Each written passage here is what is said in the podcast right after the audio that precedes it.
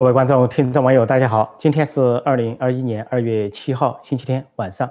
现在是直播时间。就美国政局、美中关系啊，拜登、川普和佩洛西的近况，跟大家在线互动、在线问答。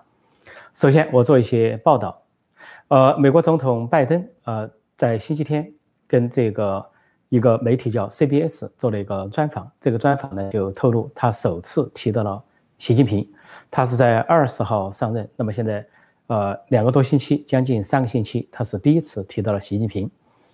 呃，当这个记者问他说为什么还没有跟习近平通电话，他的说法是还没有时机跟他通电话。他说没有理由不跟他打电话，也就是说现在没打电话啊，迟一些可能会打电话或者通电话。那么按他以前的说法或者白宫发言人的说法，先跟盟国领导人联络啊，先跟这个盟国修好。啊，按他说的修好，然后之后呢，再共同研究如何对付啊共产中国，就共同立场之后，也就是说他不急，要战略耐心去这个跟中共打交道。那么提到习近平，他对记者说，他说习近平很聪明，但也很强硬。他说他骨子里没有任何民主，也就是说没有民主的基因。然后他补充一句，他这不是批评，而是陈述客观事实。也就是说，他是说习近平是一个独裁者，大独裁者。在骨子里没有丁点的民主基因，所以这是他对他的认知。但是他用两个相反的东西来说，说他很聪明，就是很精明、很狡诈。那么另一方面又说他很强硬、很强势，就这么一个人。然后他说他美中之间他不希望发生冲突，他说的冲突就不需要发生军事或者战争。他但是经济上会发生极度竞争，他用的是极度竞争。啊，然后他说他会以一种以一种。对方所不知道的方式来进行这个竞争，所不知道的，对吧？也就是他现在保持低调，没有说出来的。不过他又说呢，要依依据国际规则。他说一切以国际规则。他在上任前曾经说过一句话：他如果中国就指中共，如果遵守国际规则，就跟他们玩，陪他们玩；如果他们不遵守国际规则，就不陪他们玩。这是大致就是他今天星期天对 CBS 的这番讲话。那么梳理一下这番讲话呢？就是对习近平呢，他首先，呃，认识到一个现实，就类似个独裁者，你不要对他抱希望。但是另一方面又说不批评他，也就是说不刺激他。他还说了，他不会用川普的方式，也就是说不是用直面跟中共碰撞的方式。但是这里面有带有相当的绥靖主义色彩。那么也就是说，呃，我不跟你发生冲突，但是经济上极度竞争。啊，根据前两天他们还说的话说，呃，他还在阐述外交政策的时候说。在维护美国利益的前提下，也可以合作，有些方面可以合作。那么这就说什么呢？你不你不冲突，但是中共可能跟你发生冲突，这是一个。另外呢，你说国国际规则，你说希望他遵守国际规则，他可能不遵守，他或者是一部分遵守，一部分不遵守，或者今天遵守，明天违反。哦，所以你就很难办，陷入不可知论。所以这番讲话呢，就一方面是一个好像是个务实的态度，另一方面显示了跟川川普不同，另另一方面引起了人们的担忧。就是绥靖主义的担忧，因为这样的结果是对中共态度就软弱，那中共可能借机做大。按道理来说，如果说拜登做出这么一副和善的、和解的、友好的姿态，也不去刺激北京的独裁者，啊，我也不批评你，那么只是说该竞争竞争，该合作合作。但是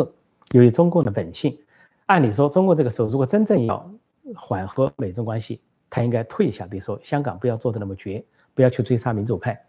呃，不要再把这个港版国安法发挥到极致，或者说在新疆撤销集中营，或者说在停止对台湾的武力威胁。如果这样做的话呢，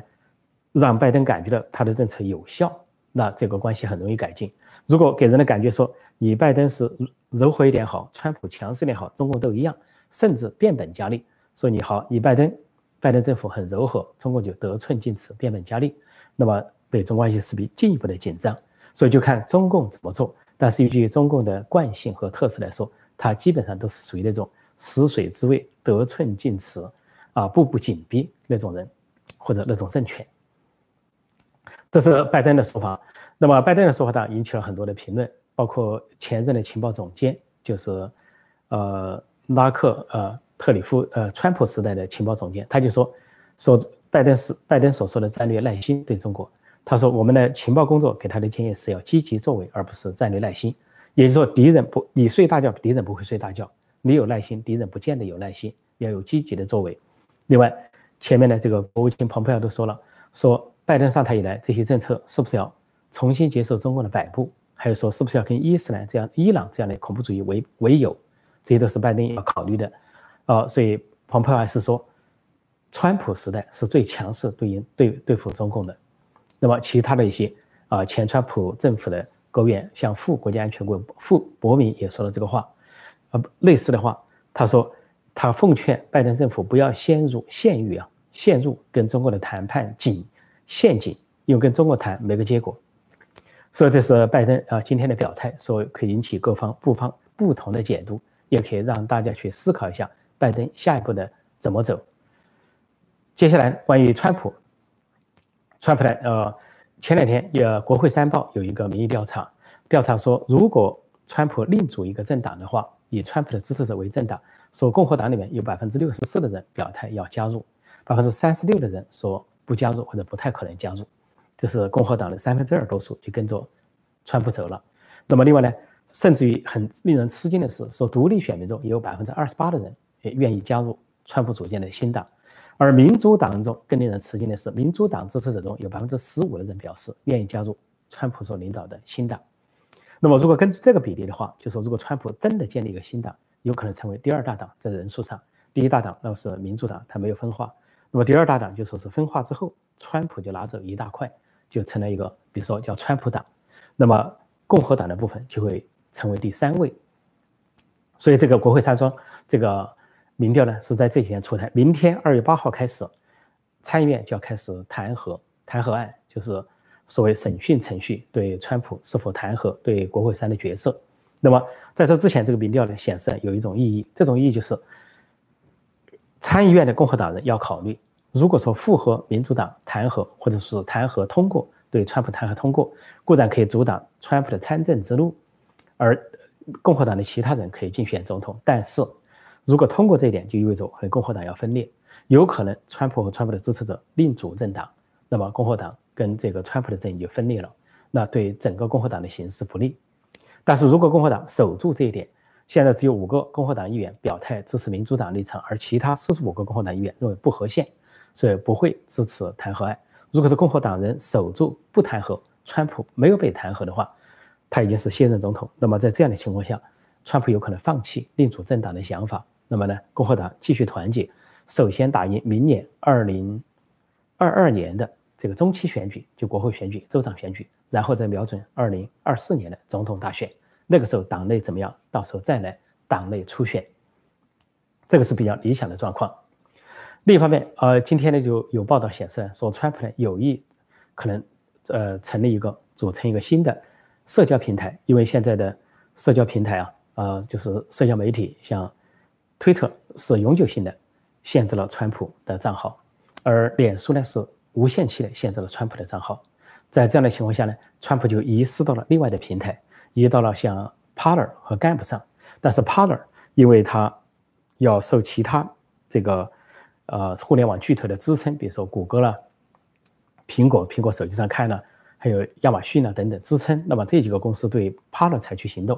下架它的。这个账号就导致呢 p a r t e r 不能运转。那现在川普呢主要在干部上运转，呃，干部据说昨天呢，呃，川普开始在干部上发第一条推文，卸任后的第一条推文，干部 GAB 是另外一个社交平台。但是川普如果建立一个自己的社交平平台呢，有一些困难，困难就在于一个大量的增资金、大量的人力物力，这是一个艰巨的过程。另外建立起来之后，如果说出现另外一个情况，出现 p a r t e r 那种情况，结果谷歌不支持。苹果不支持，那么亚马逊不支持，那有可能在手机上，在很多地方看不见，所以这是个问题。那么势必要建立基础性的平台，就可代替谷歌的、代替苹果的基础性的平台，那就涉及到更深入的工作，需要更大的资金啊、人力物力、财力的投入，那时间也比较长。所以，呃，这是一个思路。但是也有人说，以川普的人脉、川普的人气，可能能够足以募集到足够的人力物力、财力。来建设这件事情，一旦建设成功，取代这个左派的啊社交媒体的话，那对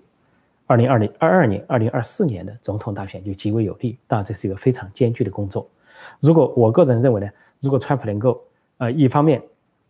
在干部上发声，但是另一方面呢又缓和跟这些所谓左派媒体或社交媒体的关系缓和一点啊，互相不寻求这个刺激和对立的话呢，缓和一点，看是否能够有些回转的余地啊，这是这方面的一个较量。另外，关于佩洛西，佩洛西呢就闹了一个尴尬，出了一个麻烦。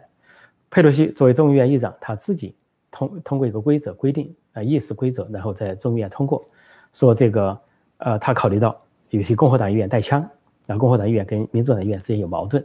说是进入国会要有通过金属检测器，所有的议员，如果说不能通过的话呢，第一次罚款五千美金，第二次以后呢就罚款一万美金，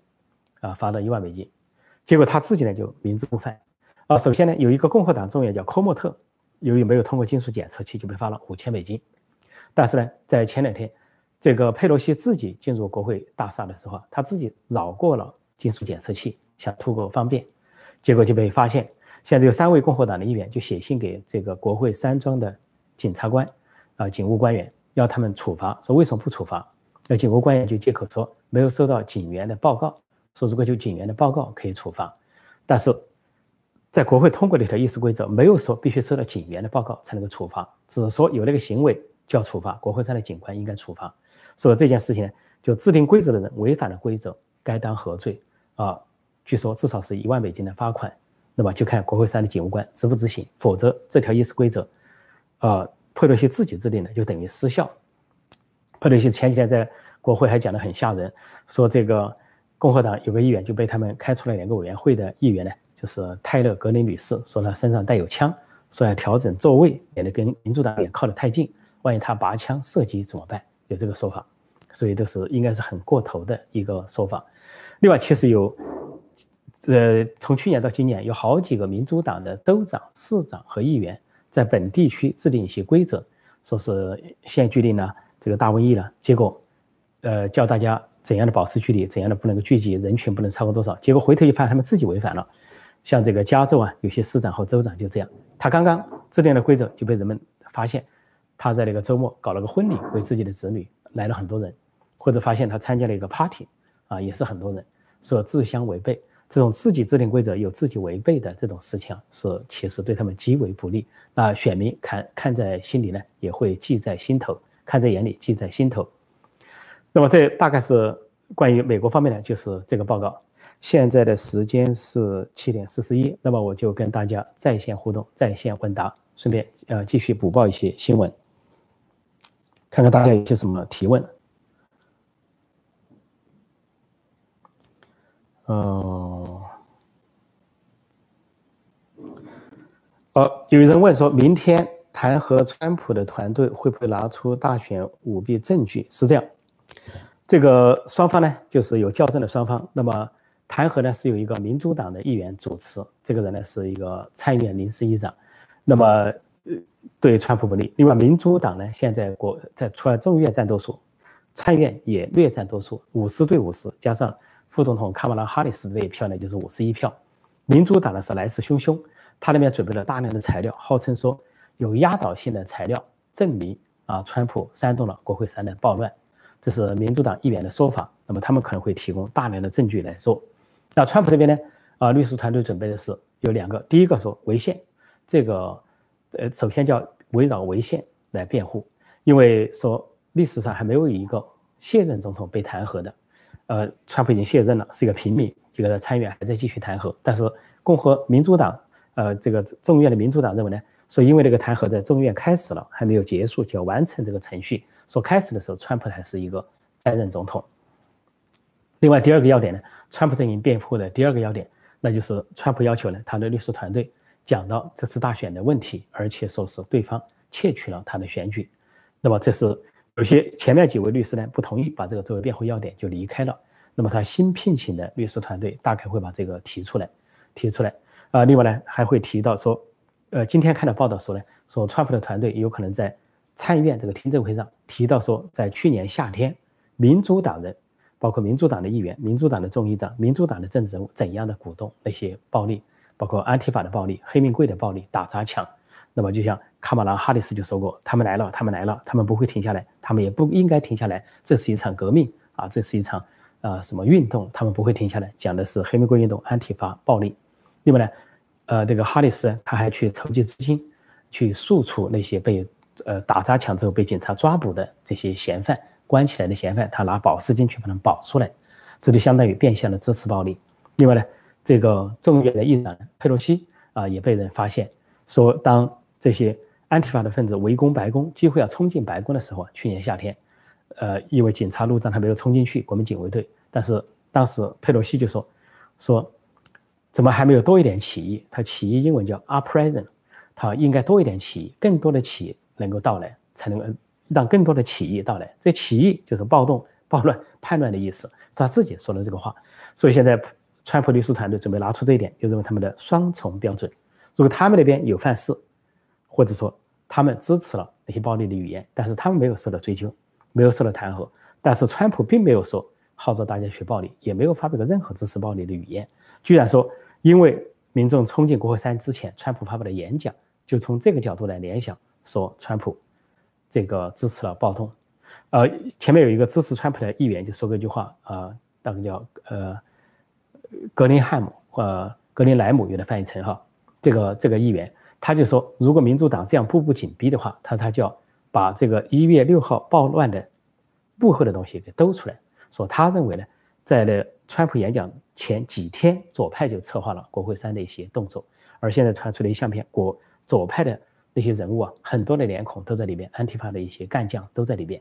所以呢，这个双方是各执一词。那么从明天开始，二月八号就会有这个弹劾案，那么应该是持续很多天啊，不会一下结束，因为双方都会举证，都会有控辩双方，最后还有这些州议员来投票表决。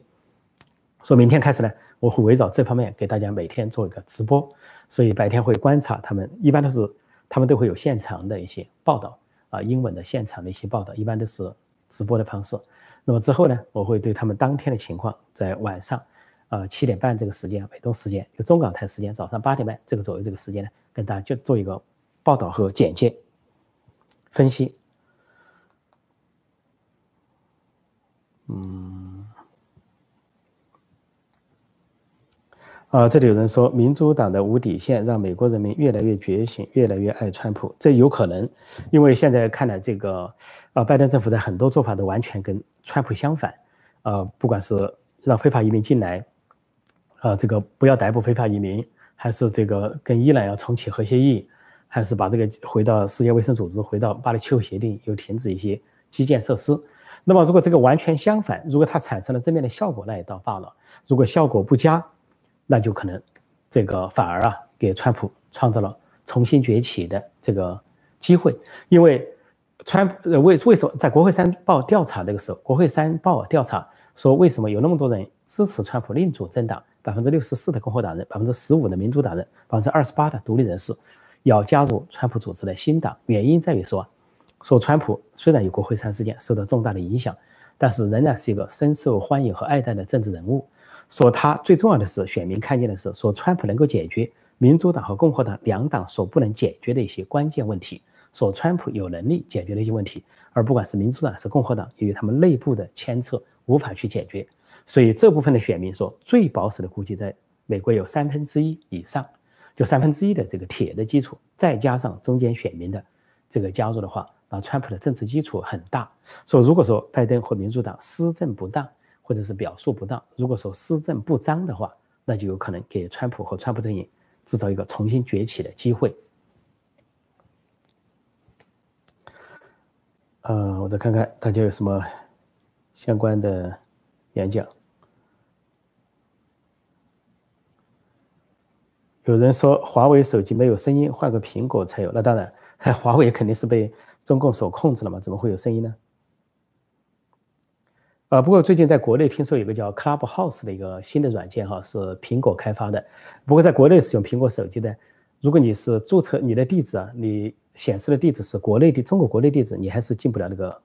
Clubhouse 呃俱乐会馆，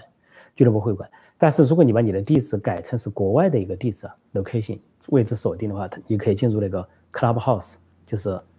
俱乐部会馆。呃，说现在正在火啊，很多人在上面交谈不同的话题，呃，但是呢。也许中共迟早要下手，也很难说。就这几天，嗯，哦，这里有人说，呃，最近翻看了很多以前你的辩论，那发现一个小细节，就是破空老师每次都会给主持人，呃，和这个观众，主持人和观众问好，呃，说是破空老师是一位知书达理的人，哈，佩服，谢谢谢谢，这个文明素养是应该有的，这是一个底线。我们况且处在美国，人家说没有，啊。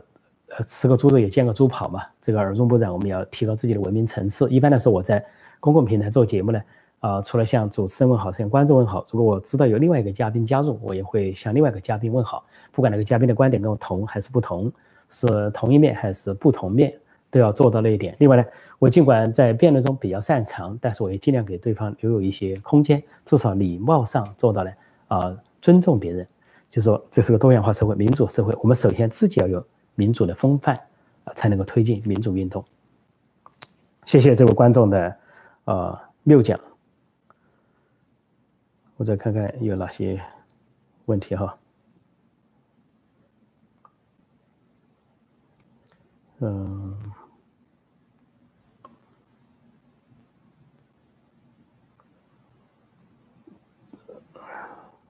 这个有些是国内的问题，国内的问题，嗯。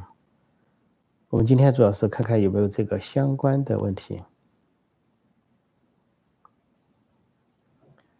嗯，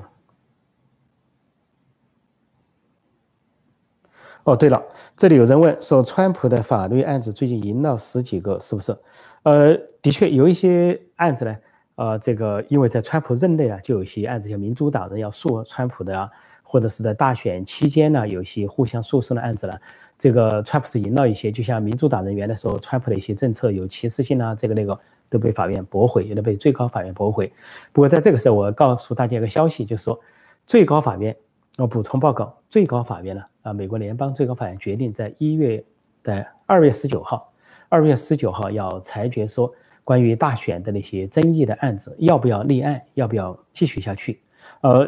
一种可能就是说。他们认为大选已经结束，或者那些起起诉的证据不充分，他们就叫英文叫 drop off，就是放下来，就是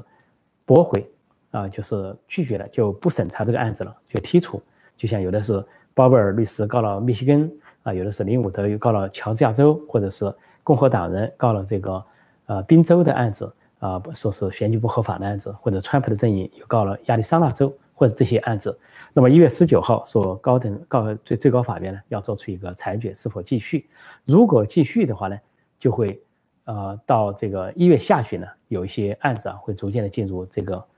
呃辩论辩护或者是这个开庭这个开审这个阶段。但是还有一个说法，说最高法院如果接收所有的案子的话，那就说到今年十月份才能够开始，就案子太多了，太多了之后说最高法院要如果理下去的话，理到今年十月份去了。所以呢，估计就最高法院，呃，一种可能说他全部都放弃这些案子，这是一种可能性，他认为选举结束了；另一种说全部都拿起来不太可能，那就说拿起一部分的案子来办，这个是比较理想的状况。那么，但这个对川普和川普的支持者不要抱太大的希望，因为他们最高法院没有在选举前，啊，这个这个一月二十号换届前啊去裁决这些案子，也没有在一月六号。说是国会认证前去裁决的案子，已经显示了他们的一些这个考量。他们考量到选举之后，新新的政府、新的总统宣誓就职之后，所以呢，这样的胜算的可能性呢，川普这胜算的可能性并不是那么大。但也不能排除一些意外的惊喜。说这个最高法院经过事实的认证或者大量的证据的认证，做出了令人意外的判决，有对川普和川普阵营有利的判决，或者说哪些州局部的州有利的判决，这种可能性也不能排除。总之也是值得一观的一场大戏啊，一场大战。一月十九呃，二月十九号会有这么一场大戏开始，之后就看陆续展开的情况怎么样。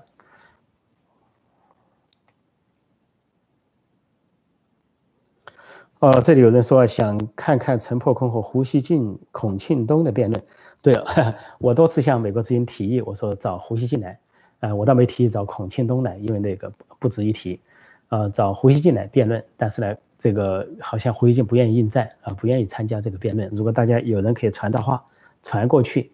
传到《环球时报》总编胡锡进头上，我愿意跟他友好辩论，这个不同立场，大家是啊平台同台辩论，这个最好。呃，如果说在美国这边不方便，在外美国的媒体不方便，那我们可以到中央电视台辩论，只要他能说服中国的中央电视台，我们一起辩论。所以说我对任何人都开放，哪怕最后习近平、王沪宁这些人想跟我辩论都没问题。地点人选，电视台任选，我本人永远持开放的态度，我永远不拒绝任何人来跟我辩论。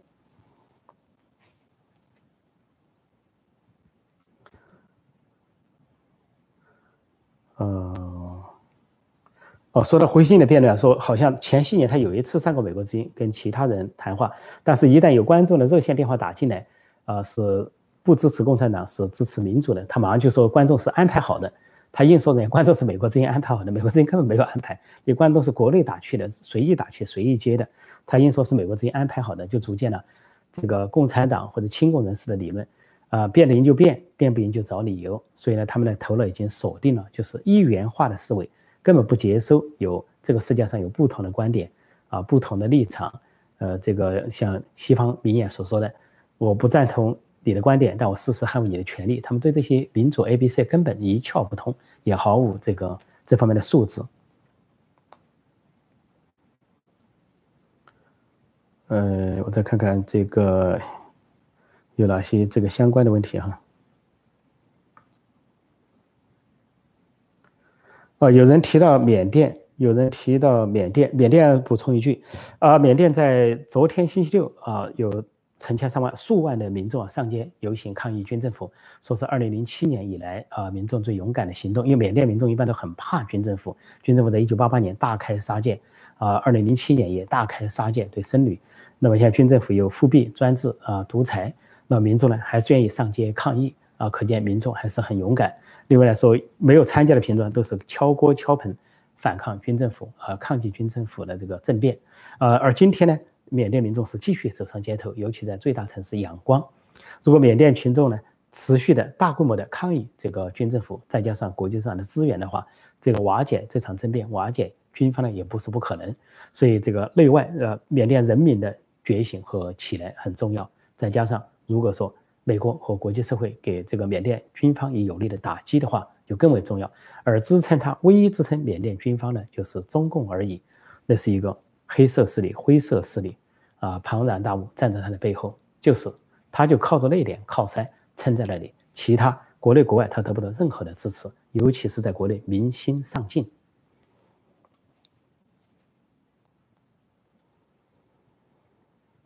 嗯，再看看有相关的问题哈。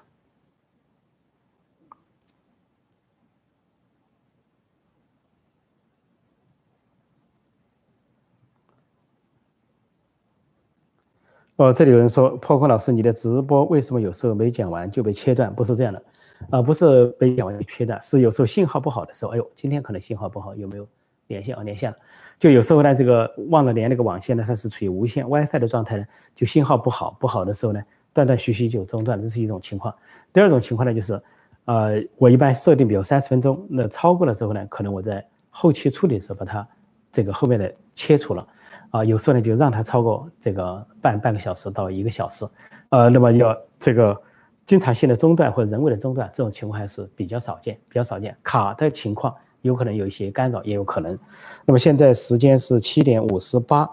我想是不是今天就啊谈到这里？因为呢，明天呢会有弹劾案开始，会有更多东西值得关注。关于美国证据，希望大家锁定陈破公众的天下，美东时间晚上七点半，呃，中港台时间早上八点半继续直播。另外，在美东时间的早上七点左右，就中港台时间的晚上八点左右，也有我的实时评论、新闻解析的节目，请大家继续支持呃我的频道，呃。订阅并按下小铃铛，接收这个通知，也请通知其他朋友。好，我谢谢大家的光临，谢谢大家的宝贵留言。那我们明天再见，谢谢。